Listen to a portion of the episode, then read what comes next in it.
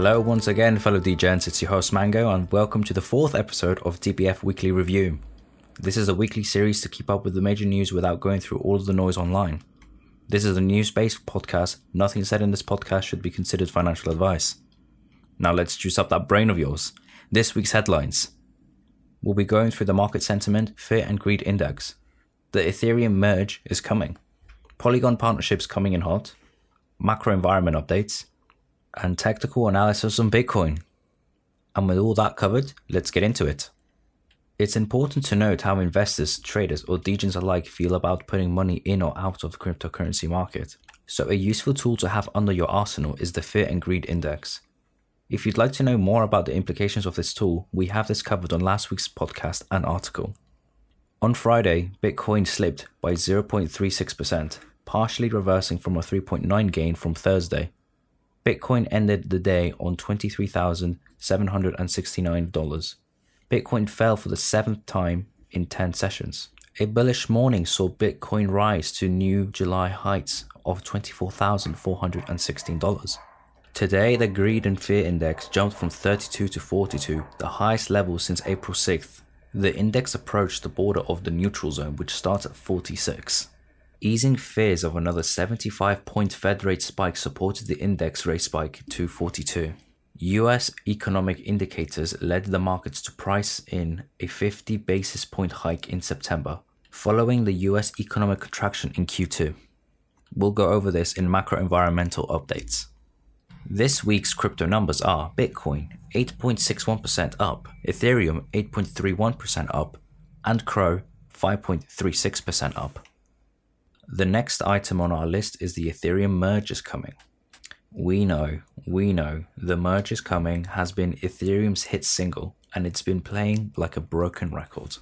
But Ethereum developers announced the Goerli testnet merge will happen between August 6th and 12th. This will be the last testnet merge before mainnet. This is the final step before the merge happens, the real one, when Ethereum finally goes from proof of work to proof of stake. And Ethereum moved up 7% when the news broke. Vitalik thinks that the merge isn't even priced in yet. I expect that the merge is not going to be priced in, by which I mean not just in market terms, but in psychological and narrative terms. End quote. Vitalik Buterin.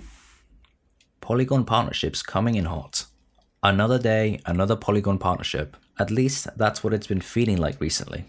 Turn on Twitter notifications because Ryan Wyatt is dropping bombs on Twitter. This time, Polygon Network is partnering with Mercedes Benz to launch a data sharing platform called Acentrik. That's Acentrik with a K. It will let enterprises buy and sell data in the form of NFTs, including insurance data, clinical trials, and more.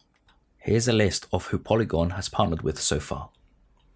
Adobe, an NFT integration for Behance social platform, Stripe, USDC payments enabled via Polygon, Facebook, piloting NFT integration for Instagram, Nothing, building a crypto smartphone, and Reddit, building an NFT marketplace. Next, they'll be targeting Oreos and creating an NFT for the part in the middle. Just imagine that. What are your thoughts on the Polygon network and its partnerships? Let us know over in our Discord. Over to the macro environment updates. Sam Bankman Fried has been seen as the crypto savior as of recent events due to injecting capital into struggling companies left and right. They have acquired Liquid, Blockfolio, and Bitvo. FTX ventured invested in Layer Zero, Delphia, Near Protocol, MetaTheory, Aptos Labs, and launched FTX NFTs. That's a whole lot of ventures, Sam.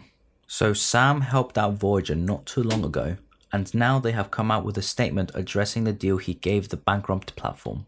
Voyager Digital said that the restructuring offer from FTX and Alameda is a lowball bid. Sam is not one to keep quiet. He made a thread in response to this statement. You can read about it more yourself in his Twitter thread. Here's a summary of what he said. The offer would actually give Voyager customers back 100% of the remaining assets that Voyager has, including claims on anything recovered in the future. And Voyager consultants are trying to slow down the process so they can charge fees every month and make more money. aka letting customers claim their assets quickly, isn't favorable for them. So, what does all of this mean?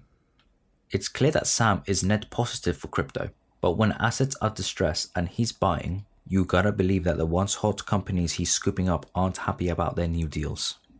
Over to Fed report updates. US GDP declined by 0.9% in the second quarter of this year. That's two straight quarters of negative GDP growth. We most likely fit the technical definition of a recession. All remains is to see the GDI, gross domestic income, is negative this time.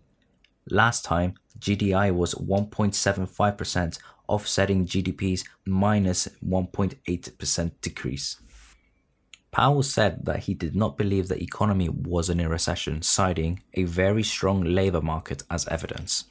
A quote from the Federal Open Market Committee They are strongly committed to returning inflation to its 2% objective. End quote. Repeating previous language that it's highly attentive to inflation risk, the FMOC reiterates it anticipates that ongoing increases in the target range will be appropriate and that it would adjust policy if risks emerge that could impede attaining its goals. These comments from the Fed sparked a rally in US stocks as Powell spoke, with Treasury yields tumbling along with the dollar. And that's kind of the reason why everything was green this week. Thank you, Joe Powell. It's that pleasant time of the week that we look at the charts and emotionally get ready for a rollercoaster ride. If you follow me, Degen Mango at Twitter, I've shared a weekly view of Bitcoin's price movement and spotted a bullish reversal signal. It's a little messy, but the thread I posted explains all the considerations taken for this personal analysis as shown. A summary of the thread is trading confluences using a combination of technical indicators and price action is the way to go. According to the 200 weekly moving average, $22,700 or above will basically equal moon. And below 17.7k means that we might be heading down to even lower levels. And we go over how RSI and the long term moving averages are used to spot reversals and how you could do this yourself. If you like these kind of threads, please check it out. And that's everything for this week, folks. If you made it this far, thank you for listening to the latest DBF Weekly Review. If you like what you heard, please give us a follow and join our Discord, where we talk about macro news in a more frequent level. Thanks again for listening and see you next week.